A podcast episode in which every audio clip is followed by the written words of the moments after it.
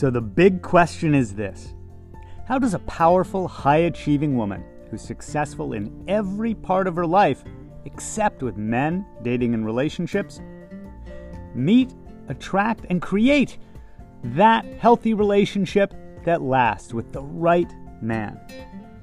That is the question, and this podcast will give you the answers. My name is Barry Price, and welcome to Her Dating and Relationship Secrets.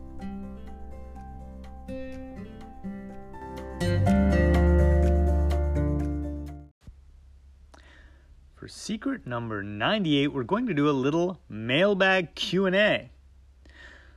I recently did a summit with over twenty-one experts in different areas, and one of those experts is actually a pair of ladies, Rebecca and Jacqueline, who run an Instagram account called To the Guys I've Dated. It's a forum and community for women to express things that they didn't really get to express fully in their dating journey to guys. So I did a little Q and A for their community, and here are the top questions that came away from it. Question number one: why does he still text me, but make excuses not to see me? Well, the truth is here, he occasionally is using that person to meet his unmet needs. Whether it's a moment of loneliness, an argument with his current partner, leaving him feeling misunderstood and unwanted, or when his needs just aren't being met in other ways, he may reach out to that person he thinks will get back to him or be available. Once his needs are met, he has no use for that person. He has no use for you. If that sounds harsh, it's because it is. It sucks, but it's true. And frankly, that person deserves better. And if you're experiencing this, you deserve better. Question number two: if you've been cheated on before, how do you keep your anxiety and trust in check? Well, it does take a lot of work to rebuild your sense of trust. The first thing is to get away from toxic people, not just the person in question, but anyone toxic who can re-wound you by making you feel less sure of yourself, anything that makes you doubt your intuition. Number two, read the book Trust by Iyanla Vanzant. I highly recommend it to all my clients. Her last name is spelled V A N Z A N T. Trust by Iyanla Vanzant. And number three, do deep healing work with a coach or a therapist. Then we have this question: I've been single for eight years and I don't know how to change that. Any advice? Well, to this, my reply is that I would need more information. Have you been actively trying to date for those eight years? Have you been on very few dates or a lot of dates that didn't work out? Usually what I found is that being single for a very long time is either, number one, we just haven't put ourselves out there very much or at all. Two, we keep tying up our energy with short-term situations like friends with benefits, or sometimes even an emotional partner of the opposite sex who's kind of like a best friend with no sexual relationship. Or three is a part of us subconsciously may prefer to stay single, to not be in a committed relationship for whatever reason. Sometimes it's because we associate getting into a relationship with losing our freedom again, for instance, or our needs coming second, or whatever might have been painful in the last relationship. The next question is, what is some advice for a person who self-sabotages or runs away from new, good relationships? Here's my answer. Dear self-sabotager, this is usually because we are deeply afraid that we may be rejected or seen as not good enough. So the greater the person is, the greater the resistance.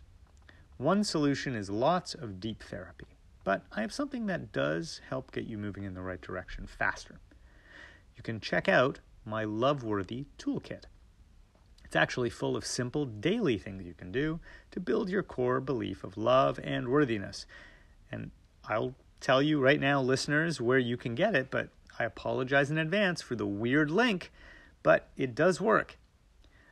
So the link is bit dot l y, so B I T dot L Y slash three small letters N as in Nancy, X, N as in Nancy, T, and capital letters H Q.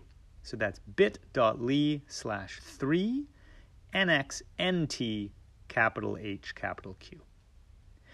Also, as you begin to increase your secure sense of loveworthiness, you'll notice your fear reduces, and so do efforts to self-sabotage. Look, the Loveworthy Toolkit's not a magic fix, but it is a damn good start. And let's wrap up with, why do guys always say what you want to hear instead of being honest? If that's something you've experienced, or maybe still experience, I'm sorry to hear that you keep feeling misled by guys. Typically, what's actually happening is that there's what I call a bunch of pink flags that warn you not to trust the guy, but we often don't notice them, or we ignore them, or we dismiss our own intuition. The thing is, if you don't heed the pink flags, the next thing that shows up are red flags, bigger problems, bigger clues. And if we don't heed those, then becomes, uh, it becomes a much bigger problem. It's the painful discovery of the truth, like a house landing on us. You can spare yourself that pain by learning how to hear your healthy intuition much sooner. Every client I've ever had who was divorced, I always ask a simple question. Were there any clues before you married him? And one hundred percent have said yes. There are always signs of what will become the problem that ends it. So work on connecting to your intuition and then start the much deeper, harder work of understanding why your emotional subconscious often hides those flags from you. The warning signs are there, so just get good at seeing them and actually acknowledging them fully. You can ask your healthiest girlfriends because they probably saw the signs. That's it for today. Just trying out this new format. Want to see what you think of a little Q and A style.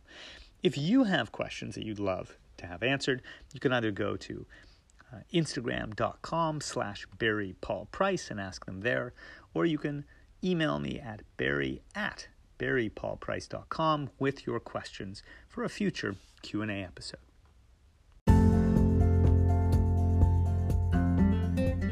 Thanks for joining us. Please remember to rate, subscribe, and also share this with anyone that you think it could help, because I'm on a mission to help one million successful women have healthy, lasting relationships.